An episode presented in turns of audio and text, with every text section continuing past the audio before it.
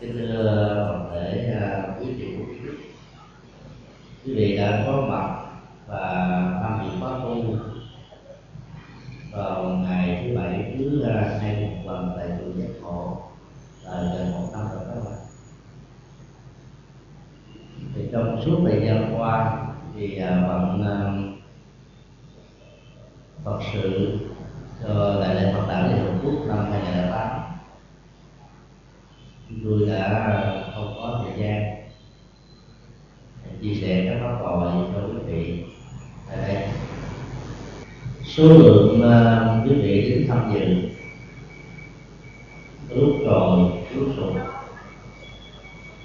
do vì uh, ờ, bằng công việc hoặc là do tình duyên. Mỗi khi mà không đến được đó quý vị có nhớ chùa giác ngộ không? Lý do gì làm cho chúng ta nhớ? Nhớ đến ờ, uh, thọ bán nhớ đến pháp luân nhớ đến tụng kinh. Còn nhớ gì không? À, có nhiều vị nói là nhớ thầy. Do vì quý vị nhớ cho nên uh, quý vị đã có mặt. Nhưng đó thì chúng tôi xin uh, chia sẻ về uh, bốn phương pháp nhớ được à, uh, Đức Phật giảng dạy trong bài kinh à, uh, người áo trắng thuộc kinh tạng uh, Nam quyền có thể Bali hiện tại đó thì uh, người Phật tử cũng thành ở tại Việt Nam đi lên chùa tham dự các khóa lễ. Thì uh, ta thấy được mặt thêm áo vàng màu lam ở miền bắc thì ờ, quý phật tử ăn mặc áo lễ áo vàng như là các tu sĩ, có sắc màu nâu. Trong thời đại quý đức phật thì người ờ, đệ tử phật tại gia mặc áo trắng. Có một sự khác nhau ờ, giữa biểu tượng màu sắc trong các nền văn hóa ở tại Việt Nam hôm qua họ cánh tượng trưng cho tam tóc thể hiện à, nỗi đau trong sinh đi tử biệt trong nền văn hóa Phật giáo à, nói chung là của Ấn Độ. Thì hậu trắng tượng trưng cho sự thanh tịnh. Ta thử hình dung uh, chiếc áo màu trắng. Không có bất cứ một cái mỏng nào chỉ cần dùng bùn, hay là màu, hay là cỏ, hay là sơn, hay là bất cứ một cái ờ, cái gì đó không được sạch. Tô kép hết dán lên trên cái chiếc áo đó. Thì ta thấy chiếc áo đó nó không còn cái màu của người đó do vậy mà cái ờ, tâm của con người đó được ờ, nó đức phật sáng biến như là chiếc áo trắng người ờ, học tâm linh theo Phật dạy làm sao giữ được cái màu trắng tinh khôi này một cách lâu dài. Ta vẫn tiếp xúc giống như là mặc quần áo vẫn là tiếp xúc với ờ, không gian ở nơi có mặt. Nhưng ta biết cách thì uh, cái chiếc áo màu trắng nó vẫn giữ nguyên.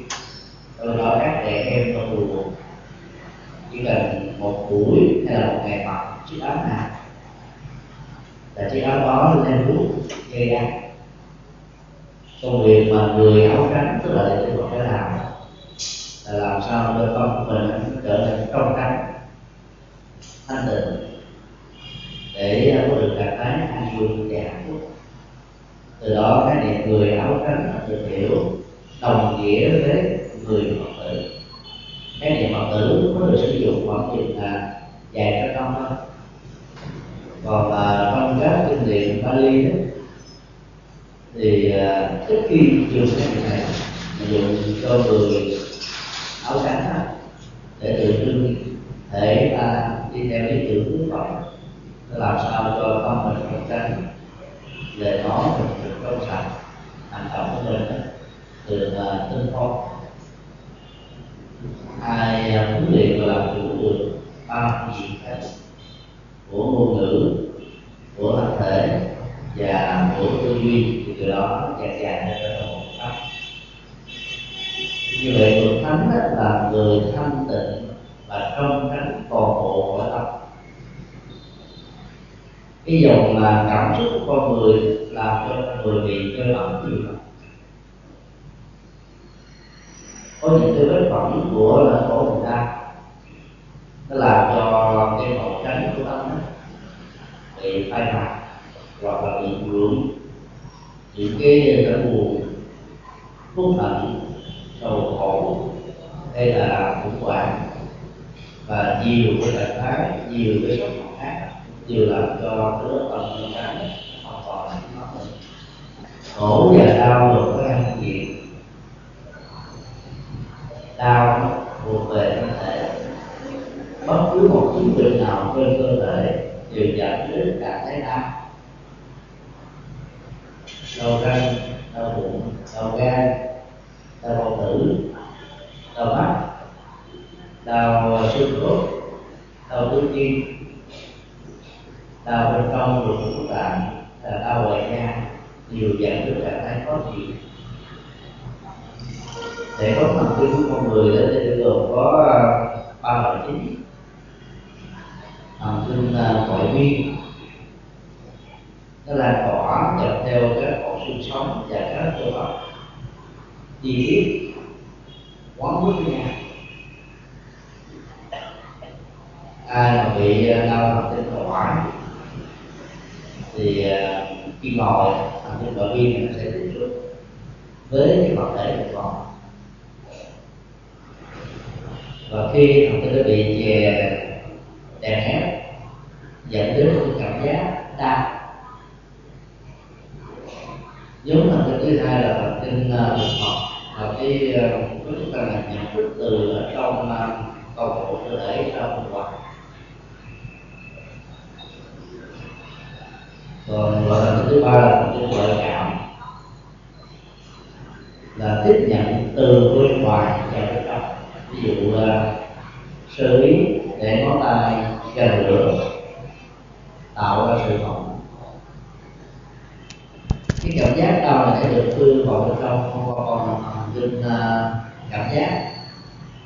Và đưa lên à, thần kinh trung ương làm cho ta có cảm giác rất là khó chịu. Như vậy là cái nỗi đau đó nó liên hệ đến các cái um, hệ thống thần kinh tạo ra cái cảm giác là mình không hài lòng. Những thứ này đó nó làm cho tâm mình bị bẩn dơ. Ai mà bệnh tật liên miên suốt cả cuộc đời thì hầu như à, hiếm khi có cơ hội để, sống và hưởng được hạnh phúc lắm người áo trắng là tu, tu học Phật đấy khác với những người không tu học ở chỗ đó, là khi mà cơ thể mình có bệnh, có đau, mặc cảm không trỗi dậy, ức chế tâm lý không có mặt. Sự buồn tuổi cô đơn đó không khống chế mình. Ta thực tập một thói quen là sống chung với bệnh và biến bệnh trở thành bạn bè. Bệnh là kẻ thù. Làm bạn, làm hòa với kẻ thù đó thì chiến tranh và sự xung đột không có mặt ở trên cơ thể của ta. Thì lúc đó đó, cũng trong lúc bệnh, chẳng hạn như là khiếm thị, hay là ung bú, hay là gan, tim, tỳ, phế, thận, vân vân, ta vẫn có cách để sống được hạnh phúc. Bởi vì đức phật nói đó, cái nỗi đau của thân đừng nên tạo điều kiện tạo ra nỗi khổ của tâm. Từ à, cái nỗi đau các hệ thống dây thần kinh đó, đưa vào bên trong bộ não dẫn đến một cái nhận thức là ta đang khổ ta đang khó chịu ta đang không hài lòng ta đang bế tắc vân vân. Thì cái khổ này mới là quan trọng có rất nhiều người đó có nỗi đau do bệnh tật nhưng không có nỗi khổ của thân của tâm. Vì ta biết rất rõ nghệ thuật để làm chủ lấy nó là phớt lờ không quan trọng cái bệnh đang diễn ra trên cơ thể của mình. Chúng tôi xin uh, có một cái dấu ngoặc đơn để giải thích thêm. Không quan trọng không có nghĩa là làm liều bỏ mặt cho cái bệnh nó hành hạ mình. Vẫn đi bác sĩ, vẫn đến nhà thương, vẫn uống thuốc, vẫn điều trị, vẫn tập thể dục, vẫn ăn uống có tiết độ, ngủ nghỉ, làm việc một cách có chừng mực. Nhưng ta không quan trọng quá rằng là thể một chi phần nào đó của cơ thể bị khổ, đau, sầu là ta mất hết tất cả hạnh phúc. Rất nhiều người nhầm lẫn cái này. Cái phước của không bệnh, cái phước của tuổi thọ được hiểu một cách sai là phước của tất cả mọi thứ. Phước nó có hàng trăm loại khác nhau. Có người đó không có phước để hưởng được một cái thân thể khỏe mạnh, thì ta có cái phước để sống một cái đời sống khác, đúng không ạ? Với những cái phước báo khác, không sao hết cho nên phải sống hòa bình với nó bằng cách là tâm của ta luôn trải nghiệm trên niềm an vui, hạnh phúc và bình an nói chung. Cho nên à, bài kinh à, người áo trắng, đặc biệt là bốn phương pháp ghi nhớ, sẽ giúp cho chúng ta có được sự bình an trong sáng của tâm thì các nỗi đau vật lý đó, nó có mặt nhưng nó không khống chế và làm chúng ta sầu não thêm nữa. Nhiều người à, khổ đau nhiều quá đó, chịu đựng không nổi. Đã có những cái phẫn, sai lầm, đó là tự tử. Không phải muốn chết mà chết được đâu. Cũng giống như có rất nhiều người không phải muốn sống mà sống được. Chứ tôi đã từng gặp có à, những người tự tử đến 6 lần mà hễ lần nào đó tự tử gần chết thì có người cứu. Còn có nhiều người giàu nước vách đổ tường muốn sống để hưởng những cái phước và tài sản mình tạo ra như là chết trẻ. Chết trong lúc mà trạng thái tâm lý mình chưa hề có một sự chuẩn bị nào hết á. Cho nên ta hiểu là vấn đề uh, sống và chết á nó liên hệ đến à, cái duyên về tuổi thọ, cái duyên về bệnh tật, hay là khỏe mạnh của từng con người. Và thấy được điều này đó thì à, ta nên quan hỷ chấp nhận cái thân thể vật lý mà ta đang có với những bệnh tật khác nhau.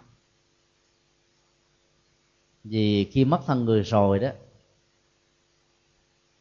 kiếp sau tái sinh, nếu không khéo đó, chưa chắc có được thêm một lần nữa. Mà theo đức phật á, thân người là quý báu nhất.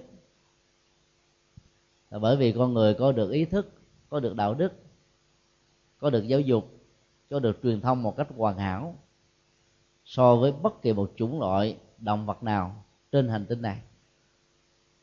Do đó ta không có phước về à, giàu sang phú quý không có phước về à, sức khỏe trọn vẹn nhưng ta có những cái phước khác mà các loài động vật không có.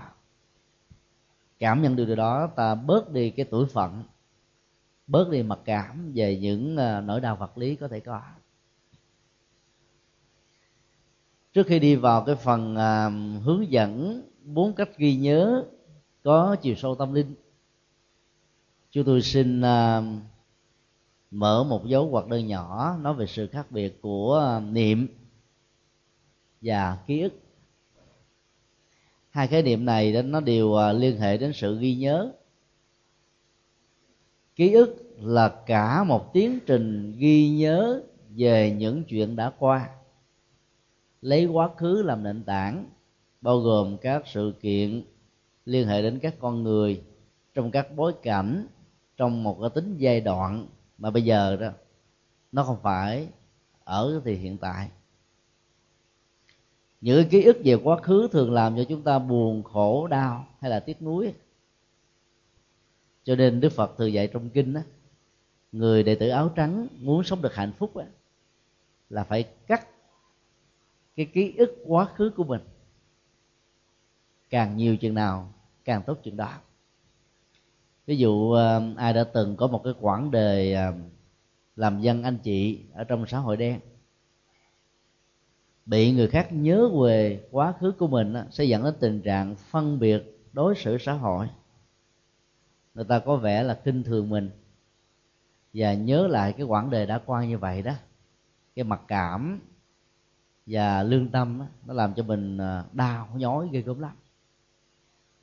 Mặc dầu nhớ và hối hận về chuyện đã qua có khả năng nó giúp cho mình à, không rơi vào nó thêm một lần nữa nhưng nếu cứ chìm đắm vào trong cái dòng à, tâm tưởng của quá khứ đó thì cái ký ức này chính là cái à, viên thuốc à, tự sát. Dẫn đến sự trầm cảm buồn tuổi vô cùng. Còn à, ai bị một tai nạn giao thông dẫn đến à, sự thương tật của cơ thể thì mỗi khi nhớ về quá khứ đó thì à, mình buồn lắm. Mới hai năm trước thôi mới tháng qua, mới ngày hôm qua thôi, tôi còn khỏe mạnh lắm. Tôi có thể vác được 50 kg gạo trên vai. Tôi làm được rất nhiều thứ. Tôi là một người hữu dụng. Bây giờ chỉ có một tai nạn giao thông thôi. Cơ thể tôi ra nông nổi như thế này. Tôi muốn chết cho rồi, sống làm chi? Không làm được gì hết. Đến lúc phải nằm bán thân bắt tội, đi đâu có phải có người dìu, đến đâu đó có phải người dẫn tự mình bất lực trước tất cả những cái cơ quan chi phần trên cơ thể, làm cho mình cảm thấy khó chịu lắm. Nếu ai rơi vào cái cảm giác đó đó, thì à, chúng tôi xin khuyên quý vị là đừng mặc cảm. Bởi vì cái thân thể không phải là tất cả của đời sống. Cứ khoảng chừng à, sáu bảy tháng chúng tôi đi thăm viếng à, trung tâm người già và tàn tật Thanh lọc ở quận 12 Sài Gòn thì tại đây đó có nhiều cụ già, nó tuổi ờ, 95 80 mấy. Và cũng có nhiều anh thanh niên và nhiều chị thanh niên đó, mới có hai, ba chục tuổi thôi, mà đã bị tàn phế rồi. Ngồi trên xe lăn, có người nằm suốt cả cuộc đời trên chiếc giường đó. Bất hạnh và mặc cảm ghê gớm lắm. Sự ờ, thua kém, phước về thân thể đó làm cho chúng ta mất đi ờ, rất nhiều cơ hội trong xã hội. Chúng tôi đã gặp ờ, một bác trai, gương mặt rất là sáng láng và hồng hào. Niềm vui, nụ cười luôn luôn ờ, nở trên đôi môi của ông. Ông mở cái mền ra, lấy bốn tấm hình, dơ lên, được chụp khoảng hai mấy năm về trước còn màu trắng đen. Ông hỏi tôi là, thầy có biết ai trong tấm ảnh này không? Thì tôi nhìn à, tấm ảnh và nhìn vào mặt của ông. Thấy hơi giống giống, nhưng mà cũng hơi khác khác. Cho tôi nói, cái này có phải là bác ngày xưa không? Ông nói, không phải, chắc là người giống người. Ông giờ tâm thứ hai, thứ ba, thứ tư và hỏi cùng một câu hỏi. Chúng tôi cũng trả lời như thế ông cũng nói đùa cho vui, là người giống người. Nói xong cắt bốn tấm ảnh vào dưới à, cái mền. Và ông mới nói, đó là tôi bốn tấm ảnh đó là tấm ảnh mô tả về à, một người lực sĩ cơ bắp. Rất là đẹp về thể hình, phong độ về nhân tướng, bản bao đó về à, ngoại diện thể hiện ra một cái sức khỏe rất là cường tráng. Sau đó, ông dở cái tấm mền ra, đang phủ trên à, cái phần à, dưới của thân. Thì hai cái chân của ông nó bị teo lại.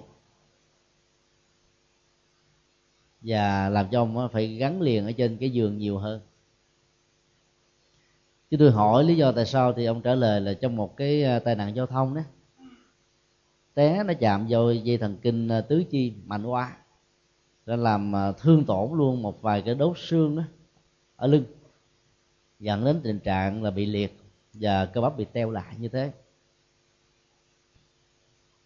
Nhưng à, cái nét mặt của ông ở tuổi 70 hoài và tấm hình lực sĩ của mấy chục năm trước đó không hề khác nhau. Ta có thể hiểu biết được rằng là vì bác trai này đã có một cái thái độ sống rất là lạc quan, không còn làm nghề lực sĩ nữa. Và mỗi ngày phải à, sống vào cái tình thương của bá gia bá tánh, rồi được trung tâm à, già và tàn tật đó, bảo dưỡng. Ông vẫn tiếp tục tìm những niềm vui bằng đời sống tinh thần đó. Ở trên giường ông có sâu chuỗi, rồi có một ảnh phật nho nhỏ. Ông à, tạo niềm hạnh phúc với những cái này. Thì cái mặc cảm về bệnh tật đó nó sẽ được vượt qua thôi. Bởi vì à, ta có tiếc nuối à, sống với ký ức quá khứ ta vẫn không có được một cái thi thể thân thể như là ta đã từng có. Cho nên tiếc nuối để làm gì? Hãy chấp nhận nó đang diễn ra với mình đi. Và có được còn lại là ta chăm sóc cái hạnh phúc của dòng cảm xúc. Thì lúc đó đó ta vẫn là người có may mắn và vẫn là người có được niềm an vui. Như vậy ký ức là sự à, trải nghiệm ghi nhớ về những chuyện đã qua. Liên hệ đến bản thân mình, đến cuộc đời, tha nhân hay bất cứ một sự vật hiện tượng nào. Trong khi đó, khái niệm chánh niệm ở trong đạo phật đấy mà bài kinh à, người áo trắng và nhiều bài kinh khác dạy chúng ta thực tập, là cả một cái tiến trình ý thức cả mọi diễn tiến của tâm, của cảm xúc, của thân, của những ý niệm trong cái thì hiện tại, tức là đang diễn ra bây giờ và tại đây.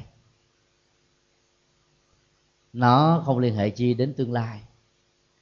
Và ai sống với những cái chuỗi ngày hiện tại, giờ phút khoảnh khắc hiện tại, sâu sắc, nhiều chừng nào đó, thì nỗi niềm làm chủ để có được an vui hạnh phúc đó, có mặt trên đạm sống như thế là ta đang tạo ra cái sự trong trắng ở trên tâm và trong trắng ở trên thân, trong trắng ở trong tất cả các hành vi.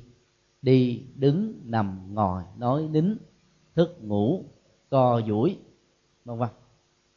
Khi quý vị trả lời câu hỏi của chúng tôi là thỉnh thoảng không đến chùa tham dự khóa tu, quý vị có nhớ chùa không? Nhiều vị trả lời là nhớ hỏi lý do là sao nhớ? Nhớ tụng kinh, nhớ lệ phật, nhớ khóa tu. Rồi có vị nói là nhớ quý thầy. Rất đúng như thế. Trong bài kinh này đó, đức phật dạy có bốn phương pháp nhớ mà đặt trên nền tảng của hiện tại. Thứ nhất là ta nhớ phật. Thứ hai là nhớ pháp. Thứ ba là nhớ quý thầy.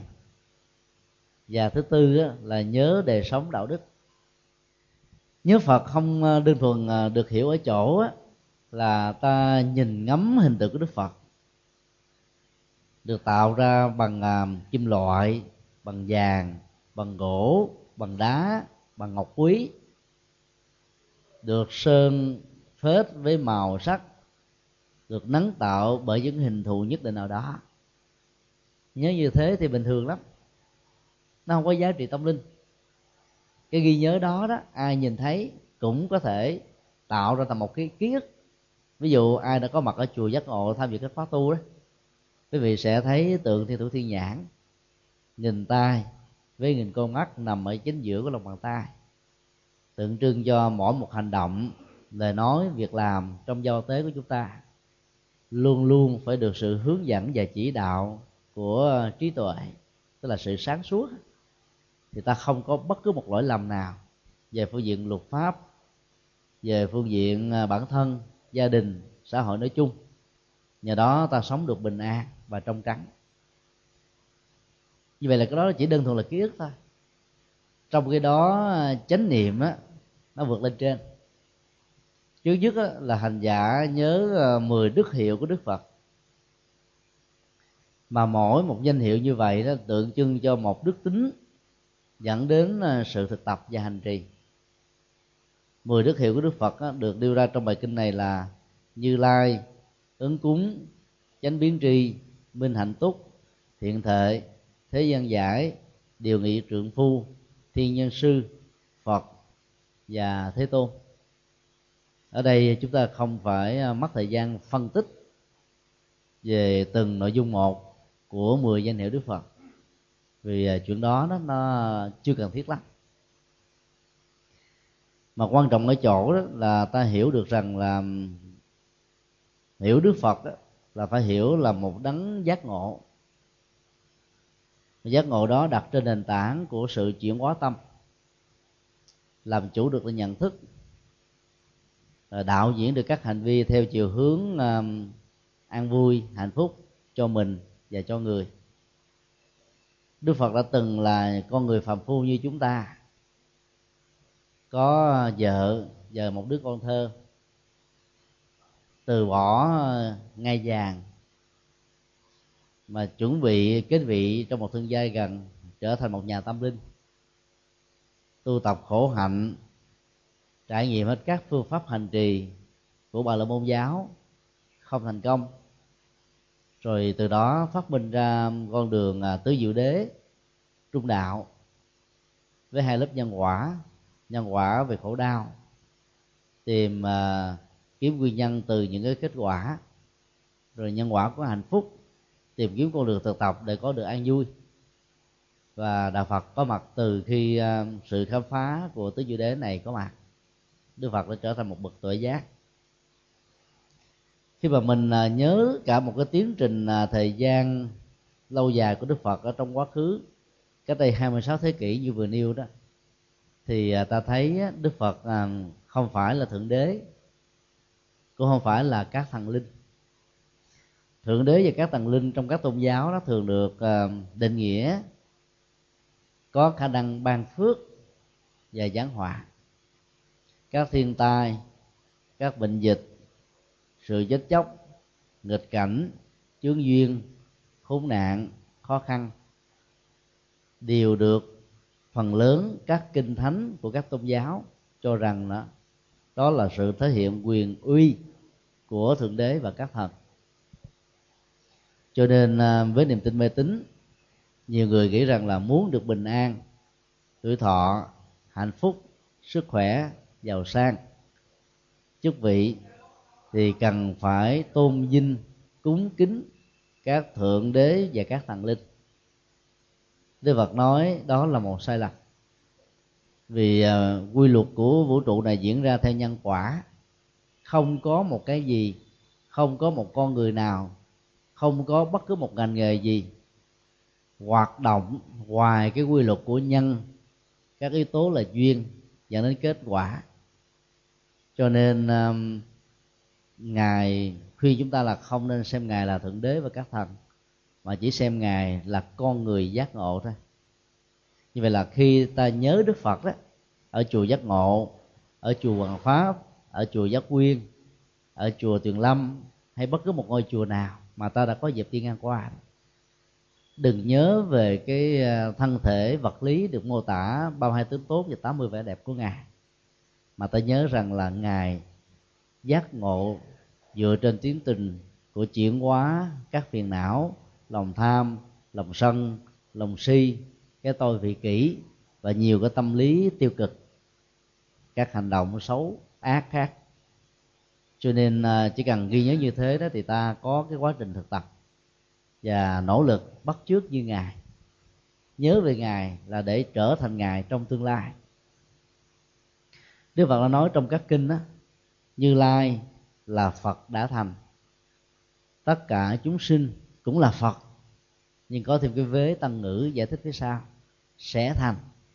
Có nghĩa là sự khác biệt giữa ta và các ngài đó, ở tính thời gian và sự thực tập đó. do đó là không nên mặc cảm về bản thân mình, dầu ta có bệnh tật, ta có nghèo khó, nhưng nếu ta thực tập và cố gắng làm sao cho cái chất liệu giác ngộ nó có mặt đó, thì ta vẫn là cái người được an vui và hạnh phúc như chính đức phật đó là cái trọng tâm của phương pháp niệm phật. Điều à, thứ hai khi à, nhớ nghĩ đến đức phật đó thì ta có thể vay mượn à, các mô tả ở trong kinh Bali, đặc biệt là kinh Trung Bộ. Phật là người dẫn đứng lại những gì đã bị ngã xuống. Tất cả những cái đổ nát ở trên niềm tin mê tín đã làm cho con người trở thành là kẻ nô lệ của thần linh ai sống ở trên niềm tin đó đó thì à, hằng hầu như là chúng ta bị ngã quỵ à. chấp nhận, vận mệnh đang bài. Và do đó cái nỗ lực của chúng ta nó nó không có thành công. Đức phật dạy là không nên tin số phận. Số phận nếu có là do ta tạo ra. Ta là người viết kịch bản, là đạo diễn và kiêm diễn viên chính luôn. Tất cả những lời thoại đó là do ta tạo ra hết á không có ai can thiệp vào đây. Cho nên à, không trách trời, trách đất, than gần, than xa, mà hãy quay tất cả tính trách nhiệm đó vào bản thân mình để nhìn thấy tại sao vấn đề đã diễn ra như thế. Sự tự tập về nhân quả này sẽ giúp cho chúng ta có được một cái à, tinh thần trách nhiệm về bản thân. Và từ đó ta không có những cái mặc cảm.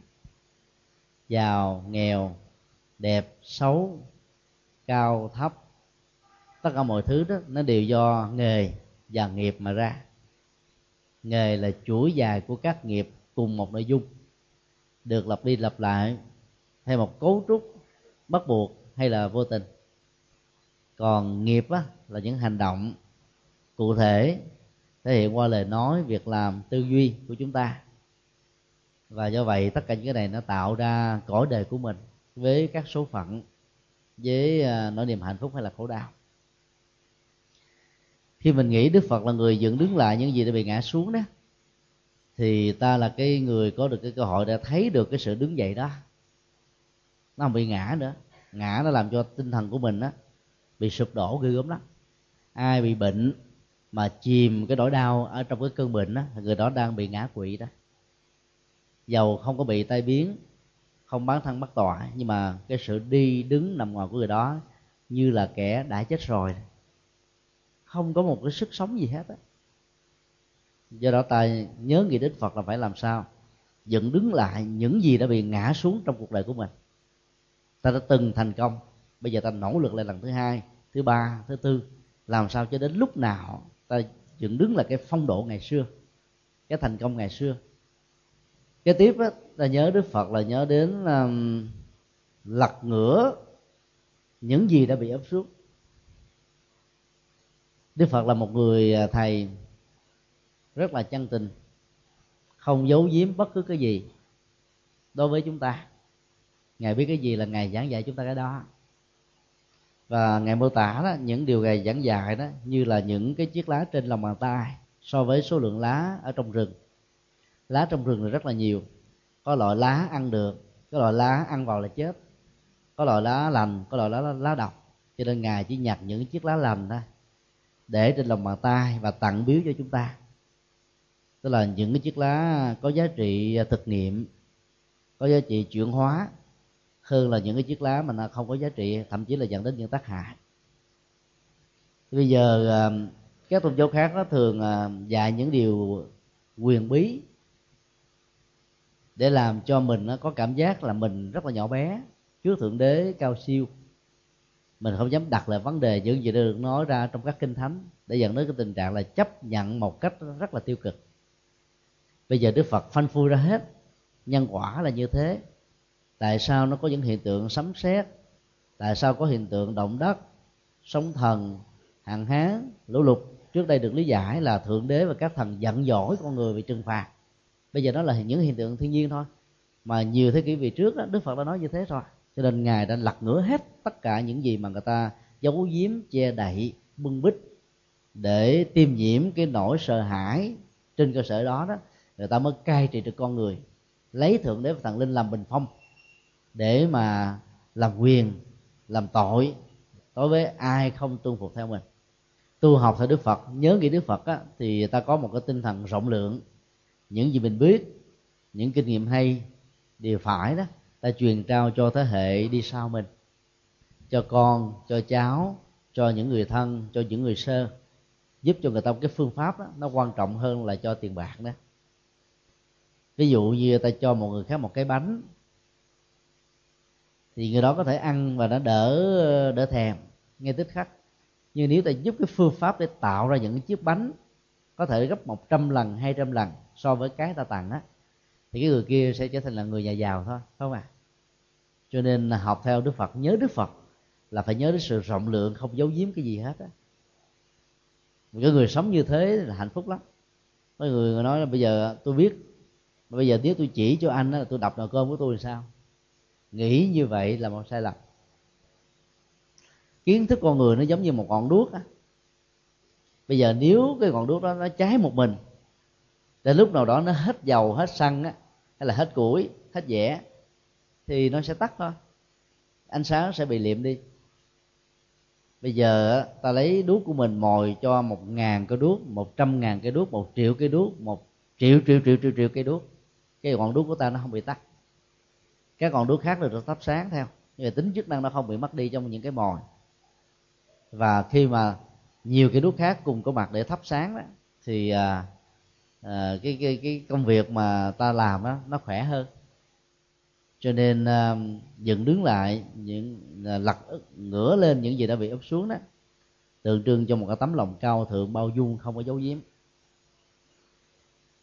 Điều kế tiếp chúng ta nhớ về đức phật là hình dung rằng ngài đem ánh sáng vào trong bóng tối để cho những người có mắt á, có thể nhìn thấy được mọi sự vật xung quanh mình. Bóng tối được hiểu là sự không sống theo nhân quả. Tin rằng á, có số phận ăn bài. Qua năm tháng ngày giờ con người sinh ra tin rằng á, có các vì sao trên trời chiếu mệnh. Tin rằng có sự hên xui cho nên bất cứ làm việc gì phải coi ngày coi giờ. Hôn quan tan tế đều phải lệ thuộc vào con số cho nên dẫn đến một cái số phận tất cả mọi thứ đó đó là niềm tin không có cơ sở của nhân quả. Nó làm cho con người bị lệ thuộc tâm lý nhiều hơn chứ không giải quyết được bất cứ một vấn nạn nào. Nên tu học theo Phật nhớ nghĩ Phật á thì à, ta biết rằng là ta đã có ánh sáng đuốc của ngài truyền rồi. Sống một cách lạc quan tin tưởng vào chính mình không tin vào tất cả những cái gì xung quanh. Vốn có thể làm cho mình trở thành kẻ lệ thuộc không tin vào sự ngẫu nhiên, tình cờ. Tất cả nó đều có duyên, có điều kiện diễn ra hết á. Cho nên xử lý các tình huống theo nhân, duyên và quả đó, ta tránh được những cái sai lầm và trở thành một con người rất là tự chủ, làm chủ được bản thân mình. Đó là cái nghệ thuật để nhớ phật. Mỗi khi nỗi đau có mặt đó, quý vị chỉ cần à, hình dung và nhớ về đức phật về bốn nội dung như chúng tôi vừa nêu. Thì nỗi đau đó nó nó bị làm quên nó vẫn có, nhưng nó không được xem là quan trọng.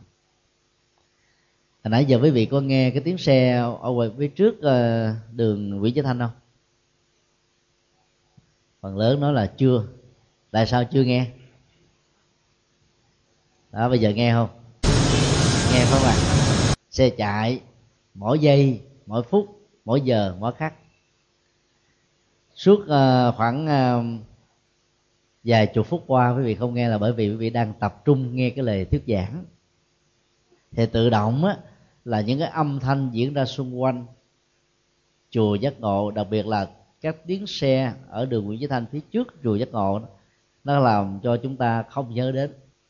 Là vì ta đang có một sự thay thế hấp dẫn hơn, có ý nghĩa hơn. Thì cũng tương tự như vậy mỗi khi mà ta có nỗi đau, niềm đau đó ta chỉ cần nhớ nghĩ đến phật về bốn cái đức tính vừa nêu đó, thì nỗi đau đó nó có, nhưng mà không tác động đến ta được. Ta có một sự thay thế rất là nhẹ nhàng, thư thái mà không có bị cưỡng chế, không có gây một cái phản ứng phụ, một cái ức chế tâm lý nào hết á.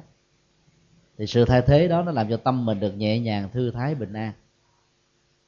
Do đó tại vì sao quý vị ai có chuỗi thì ờ, mỗi khi có nỗi đau ta cầm chuỗi ta lần không phải để cầu cho ngài gia hộ cho mình. Ngài không thể gia hộ cho chúng ta. Ta có thân thể bị bệnh thì ta phải nhờ bác sĩ chữa trị tập luyện.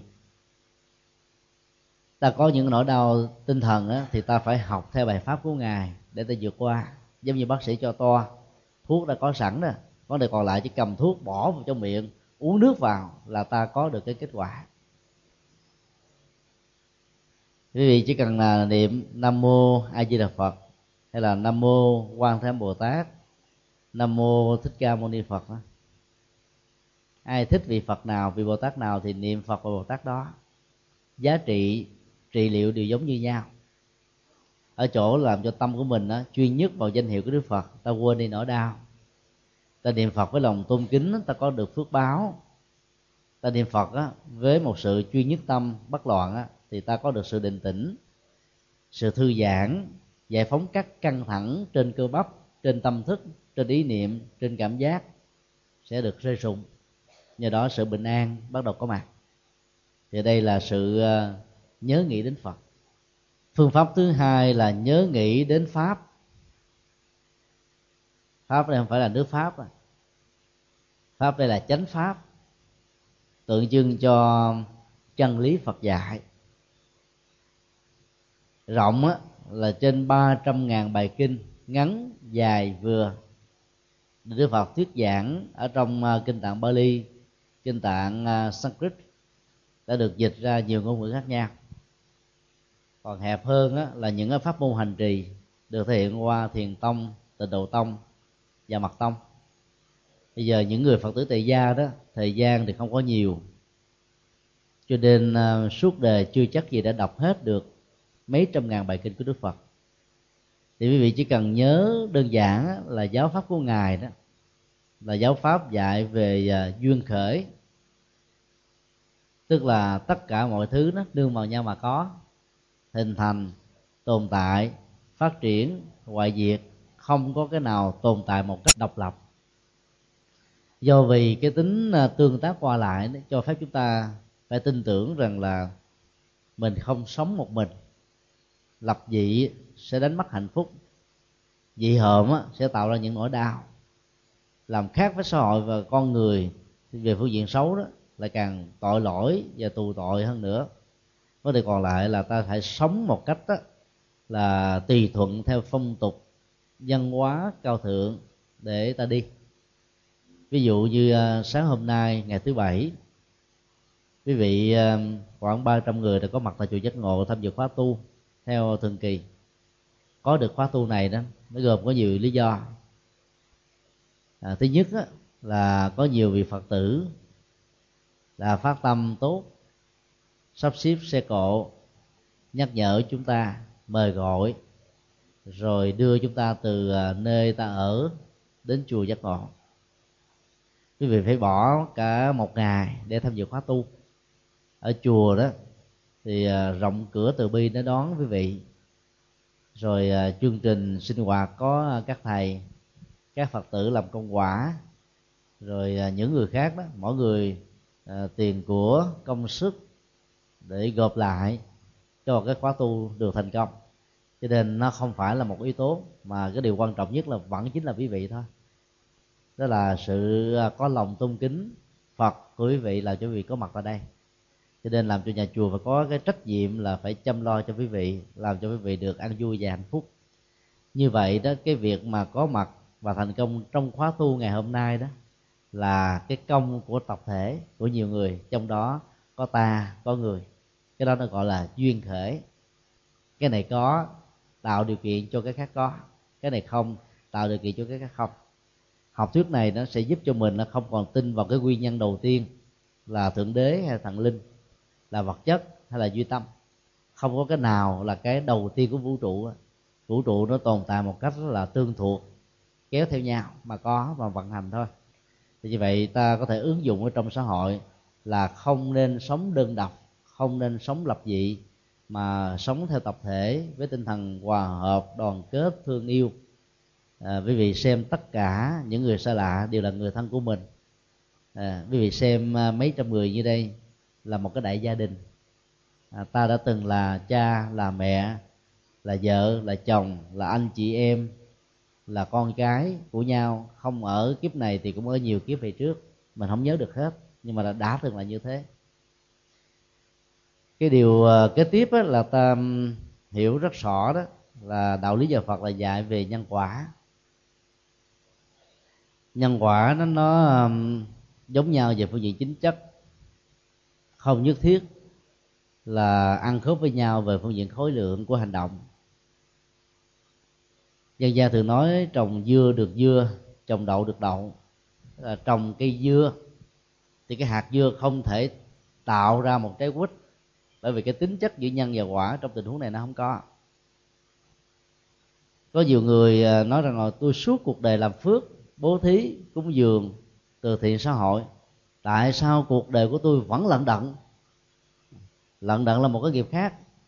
Bố thí cúng dường giúp đỡ người khác á, là một cái phước khác. Hai này nó không giống nhau.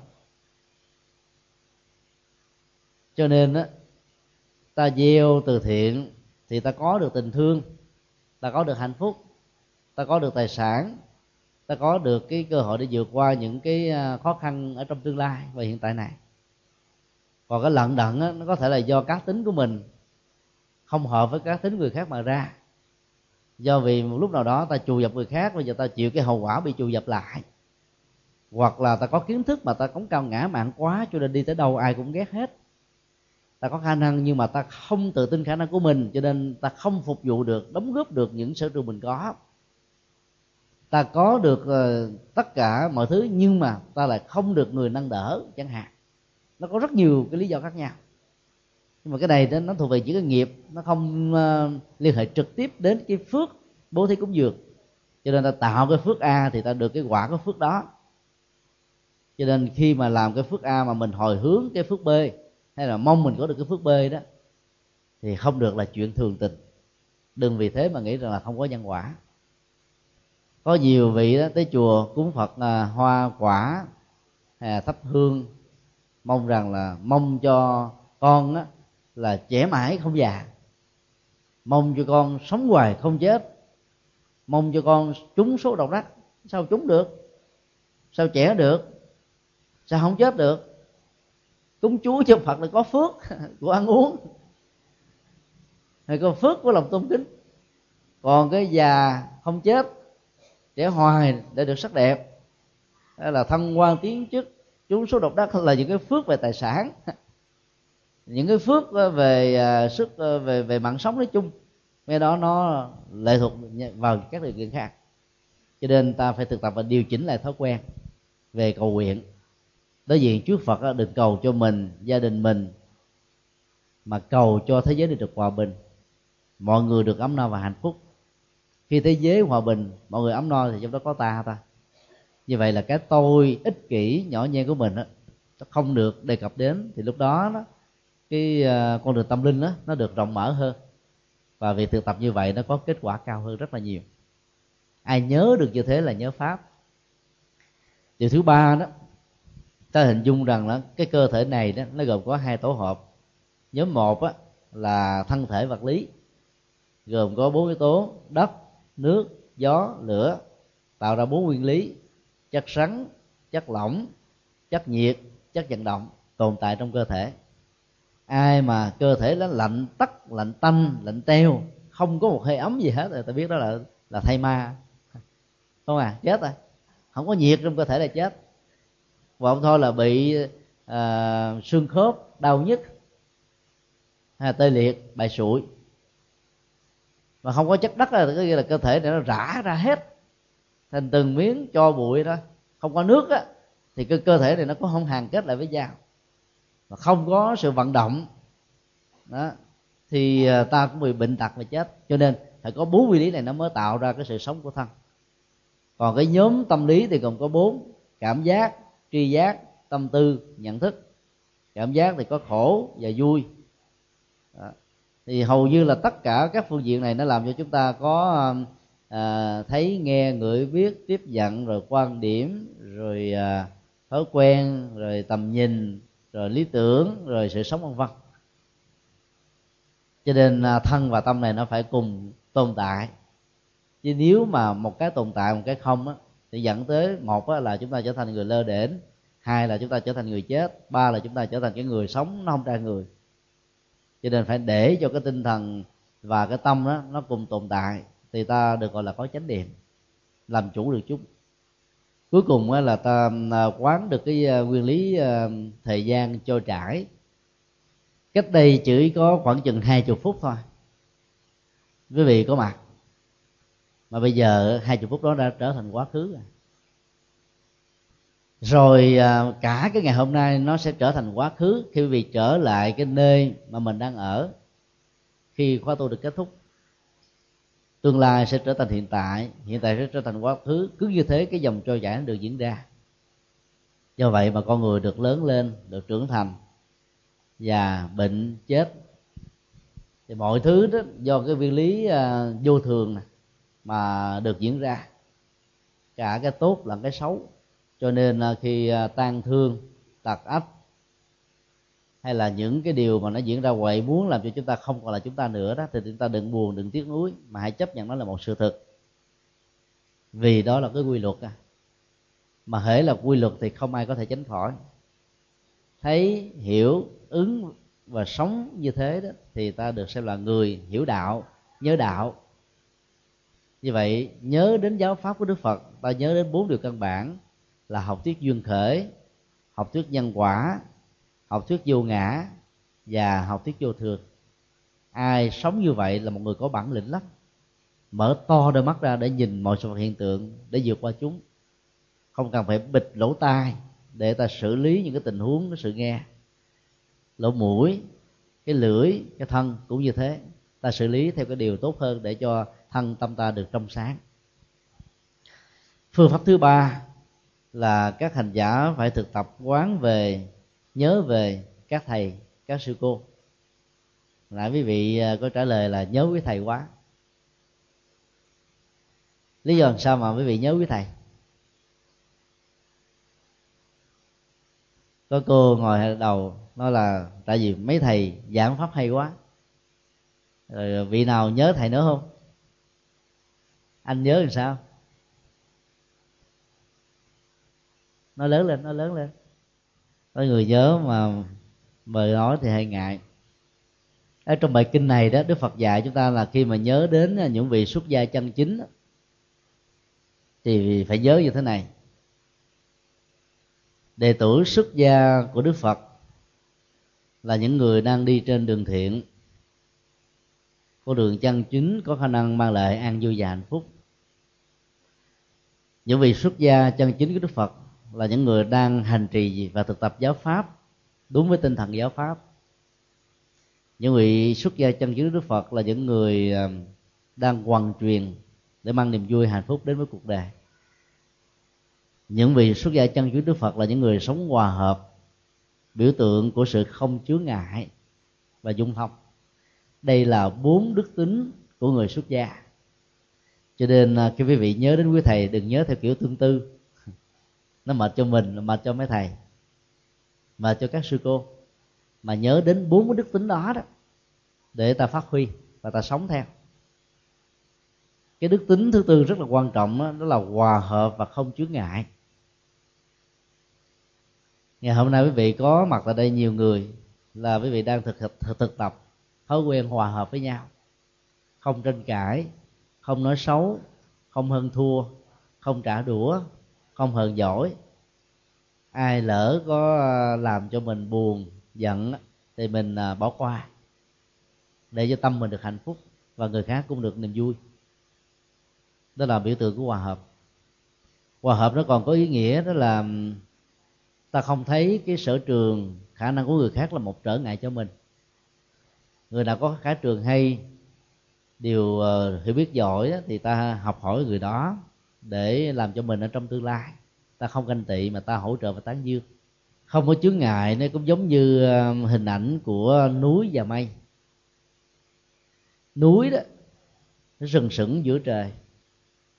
Mây á, thì lơ lửng ở trên không gian. Chỗ đứng của nó nó không còn hoài ở một chỗ như là núi.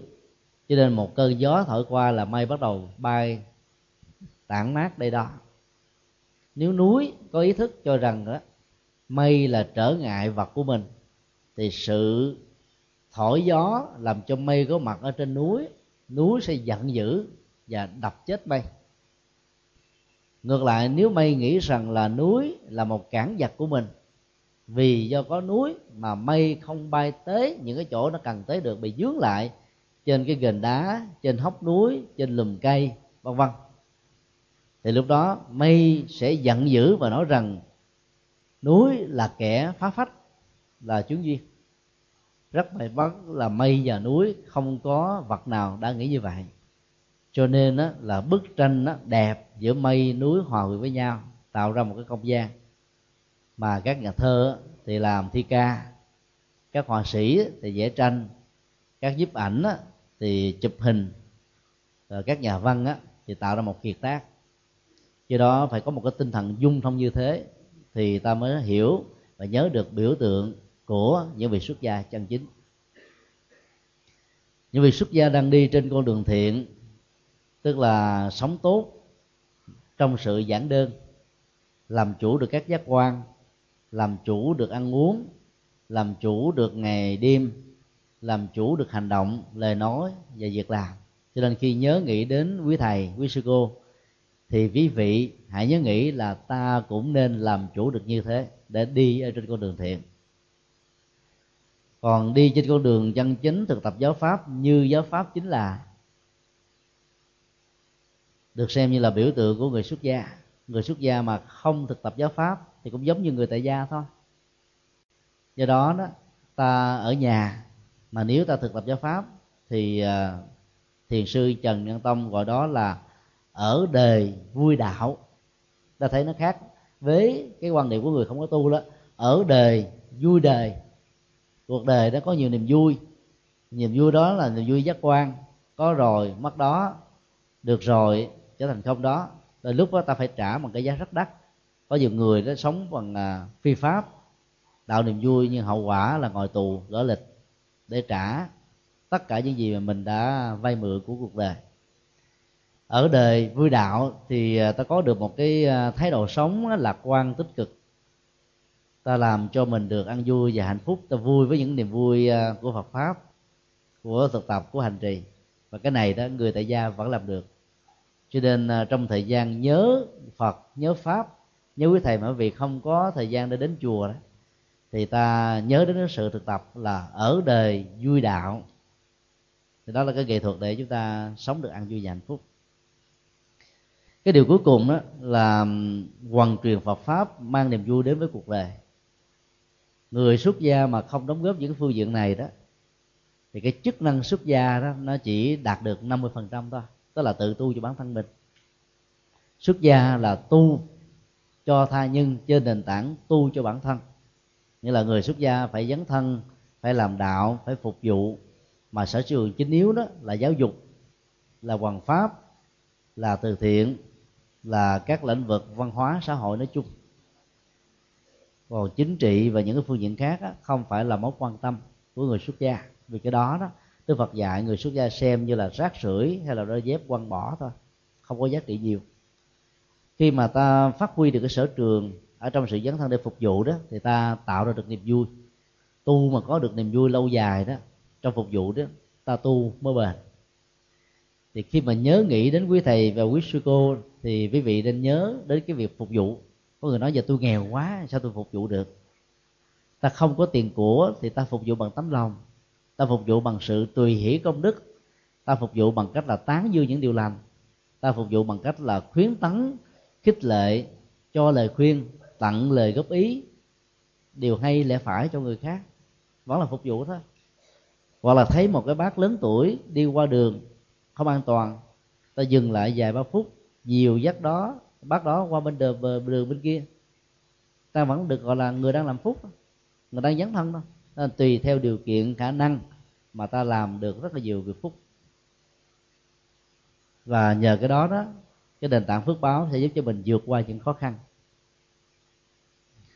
Phương pháp và quán niệm cuối cùng đó là quán niệm về giới hạnh hay là đời sống đạo đức nói chung đạo đức là nền tảng của hạnh phúc. Chỗ nào đạo đức có mặt, chỗ đó có ăn vui. Chỗ nào hiện hữu của đạo đức được vững, chỗ đó trí tuệ được nó được sánh ví như là một con chim có đôi cánh. Cánh trái là đạo đức, cánh phải là hạnh phúc hay là trí tuệ. Một con chim mà bay có một cánh là không thể bay được giả sử có bay được cũng không bay xa, lại càng không thể bay cao. Thì đạo đức là cái nền tảng quan trọng nhất của tất cả những người tu học Phật. Thì Đức Phật dạy trong bài kinh ờ, người áo trắng đó, như thế này. Đời sống đạo đức không nên để cho bất kỳ một khuyết điểm nào bám víu vào như là một tỳ vết, làm cho tâm chúng ta bị nhơ. Không để cho đời sống đạo đức bị sức mẻ câu uế đạo đức có khả năng giúp ta an trú trong đất lành của đức thực đức phật. Đạo đức không có tính cách giả dối thường được các bậc hiền thánh khen ngợi. Ai tiếp nhận thực tập và hậu trì đời sống đạo đức như vừa nêu niềm an vui hạnh phúc có mặt hàng giờ hàng giây và hàng phút. Thì trong sự ghi nhớ này chúng ta thấy là cái đời sống đạo đức á, nó làm cho mình nghèo cho sạch rất cho thơm cái phẩm hạnh của chúng ta đó, nó được đánh giá ở trên sự hành trì nó chứ không phải là giàu sang, phú quý, có vai trò vị thế xã hội mà được người ta kính trọng đâu. Người ta có thể nể trước mặt vì sợ bị hãm hại, nhưng người ta khinh sau lưng. Còn mình có đạo đức á, thì cái tư cách của mình nó thể hiện ra từ lời nói, việc làm, suy nghĩ à, giao tế trong xã hội, không để cho bất kỳ một người nào mất lòng và mình có mặt ở đâu thì người ta cảm thấy hạnh phúc đến đó chứ còn mình có mặt ở đâu mà ta sợ mình ta trốn mình ta đánh mình thì mình biết là cái mối quan hệ của mình nó có vấn đề. Cho nên à, phải à, quán chiếu đời sống đạo đức của mình như là cách thức ta soi gương mỗi ngày. Soi gương á, thì ta chỉ thấy được mặt trước thôi chứ không thấy được phần sau. Phần trước của ta là mắt mũi mặt ngài thân thể thân phía trước bây giờ muốn nhìn tới phía sau thì phải quái cổ ra làm sao thì cũng nhìn được bao nhiêu phần trăm thôi. Cho nên bây giờ có chụp hình có máy quay phim á ta nhờ người khác chụp quay mặt sau thì ta mới thấy được. Nói một cách khác là cái nhìn của con người luôn luôn có giới hạn. Và dùng cái giới hạn về cái tầm nhìn và suy nghĩ đó để tô bồi đạo sống đạo đức của mình nó cũng có giới hạn theo. Cho nên ở trong kinh đó, đức phật dạy cứ mỗi nửa tháng vào ngày rằm và ngày mùng một đó thì tất cả những vị xuất gia và tại gia tập hợp lại một chỗ ôn lại những lời đức phật dạy. Đây là những cái điều uh, như là những nguyên tắc mà ai sống đúng sống theo sống phù hợp đó sẽ có được niềm an vui và hạnh phúc và được bảo hộ một cách an toàn. Xem đời sống đạo đức đó là cái bảo hộ giữ gìn cho mình thì mình không có cảm thấy là bị ức chế bởi những cái điều cấm đón được không được nên không nên làm không làm vân vân do đó cái ức chế tâm lý nó nó không có mặt và tâm của mình đó, nó trở nên rất là nhẹ nhàng thư thái và bình an. Đừng để cho nó bị sức mẻ có nghĩa là có những hành động đó ta chưa thể hiện ra bên ngoài. Mới mới là một sự mưu tính ở trong tâm thôi. Ví dụ mình đi đâu ở trong một cái tập thể thấy có cái đồng hồ của người nào đó bị rơi rớt thì ta biết là nó có chủ nhân bây giờ mình đang lâm vào cái cảnh túng thiếu quá và đang có bệnh mà không có tiền. Thỉnh thoảng ta có thể khởi lên một ý niệm là bây giờ tôi lấy cái chiếc đồng hồ này bán đi một trăm ngàn hai trăm ngàn tôi có thể uh, cơm no áo ấm trong vòng một hai ngày uống được uh, vài ba thang thuốc ở trong vòng mấy ngày. Rồi có nhiều người cưỡng không lại cái thói quen nhặt cái của rơi cho nên đã lấy và xài chúng. Nghĩa rằng là nó không có tội, không có lỗi gì hết á. Cái gì mà nó không thuộc về mình, mà không được người ta cho, mà mình lấy đó, thì vẫn được xem là cái tội trộm cắp. Thì hậu quả nó vẫn phải trả một cách bình thường, giống như là các cái cái nhân gieo trồng khác, dầu ở tỷ lệ thấp hơn. Cho nên ta thực tập, đây không phải là sự của tôi, cho nên tôi không có nhu cầu tiếp nhận nó. Ta nhặt cái vật đó lên và ta thông báo những người có chức năng đó, có một cái vật được đánh rơi để cho người nào là tác nhân hay là chủ nhân của nó đó tới tiếp nhận lại. Như vậy ta đang tạo cho người đó một niềm vui. Nói một cách khác là không để cho tâm mình đó khởi lên một sự ô uế ở trong việc giết hại, trong sự trộm cắp, trong sự ờ, tuyên bố những điều không có sự thật, trong cái sự ngoại tình tâm tưởng hay là trong sự hưởng thụ rượu chè uh, ma túy thuốc lắc và những cái chất gây say khác. Dù không ai biết thì uh, cái tâm của chúng ta nó nó được thanh tịnh một cách trọn vẹn không bị sức mẻ cái gì hết đó. còn ta làm mà không ai biết á mình tưởng không có tội á, thì cái sự thanh tịnh của mình đã bị sức mẻ rồi. Thì đức phật dạy là khi mà nhớ nghĩ đến chư tăng là phải nhớ nghĩ đời sống đạo đức để ta bắt chước theo. Đừng để cho đề đức đời sống đó bị sức mẻ. Ở một cái ờ, lỗi nhỏ nhặt nào ở một cái vi phạm bình thường nào mà phải để từ đầu chí cuối từ trong ra ngoài đều trọn vẹn đúng hết ý nghĩa của nó. Thì nhờ sống như vậy cho nên um, ta đi đến đâu ta cũng được bình an. Đức phật nói trong kinh á, ai sống không giữ giới đức á, đi tới đâu cũng sợ hãi. Trước nhất là sợ luật pháp trừng trị. Thứ hai là sợ người ta quyền rủa thứ ba là sợ xã hội đó phân biệt đối xử. Thứ tư là sợ với lương tâm của mình. Và thứ năm đó cái trạng thái phập phòng bất an quảng hốt đó, đó nó đốt chết toàn bộ các hạnh phúc và bình an. Cho nên à, thực tập nhớ nghĩ đến chư tăng là làm sao sống một cách an vui hạnh phúc ở trong cuộc đời. Như chúng tôi đã nói khi à, khi đầu đó là nỗi khổ vì niềm đau đó là hai vế khổ thuộc về tinh thần đau thuộc về vật chất đau đó, nó liên hệ đến bệnh. Còn à, khổ nó thuộc về thái độ, cảm xúc, tâm lý. Mà những người mà không giữ được cái đời sống đạo đức đó một cách trọn vẹn đó, thì sự dằn xé, đau nhất của tâm lý và lương tâm đó, nó sẽ làm cho mình giàu có giàu, nước mắt đầu tường và không được hạnh phúc và an vui. Đó là bốn phương pháp quán niệm được Đức Phật dạy cho những người đệ tử áo trắng của ngài ngày hôm nay đó quý vị có mặt ở tại chùa. Bên cạnh um, cơ hội làm lễ sám hối để tiêu tan các cái nghiệp của bệnh tật của khổ đau của nghèo khó và những cái chướng duyên làm cho chúng ta không thành công thì ta còn có cái cơ hội được uh, niệm phật rồi tiền hành quán tưởng và cái bài à, pháp thoại này đó là một cái nghệ thuật để giúp chúng ta nhớ mà quán tưởng lại để chúng ta sống một cách bình an. Trước khi kết thúc đó, thì chúng tôi xin ờ, tóm kết lại ở trong cái phương pháp mà nhớ nghĩ phật đó thì ờ, có bốn trọng tâm. Thứ nhất ngài là bậc giác ngộ cho nên nhớ ngài là nhớ đến cái yếu tố giác ngộ. Và đệ tử phật là người đang sống ở trên sự giác ngộ cho nên cố gắng làm sao để cho trí tuệ đó soi đường dẫn lối mình. Thứ hai đó đức phật là người dẫn đứng lên những gì đã bị ngã vì vậy ai đang bị suy sụp tinh thần đang khổ đau bởi bệnh tật đang bị ờ, các cái con nợ hay là những cái điều bất như ý đó nó khống chế làm cho mình ngã quỵ thì hãy đứng dậy bằng đôi tay khối óc nhận thức sáng suốt để ta có được bình an. Thứ ba đó là đức phật đã lật ngửa lại những gì đã bị ấp xuống. Ta học cái tính rộng lượng không giấu giếm không có à, hẹp hòi về nhận thức về kiến thức. Ta hãy giúp cho người khác đạt được như những gì mình đã đạt được. Và phải tin một cách rất là rõ ràng. Đâu đó nó phải nhìn thấy rồi mới tin chứ không có tin một cách à, mê tín và mù quáng.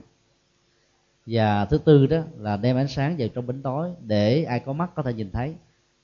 Như vậy là chúng ta thấy rằng là muốn có được à, ánh sáng thì ta phải thắp lên các ngọn nến chứ đừng nên là ngồi quyền rũ bóng tối.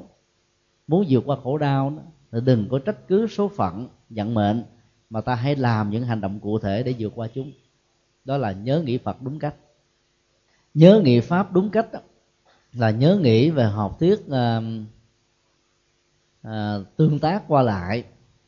Nhớ về học thuyết nhân quả. Nhớ về vô ngã. Thân này không phải là tôi. Cảm xúc nhận thức tri giác tâm tư không phải là tôi. Tôi không bị kẹt vào những thứ này nhớ về cái tiến trình vô thường của thời gian làm cho mọi sự vật thay đổi đi.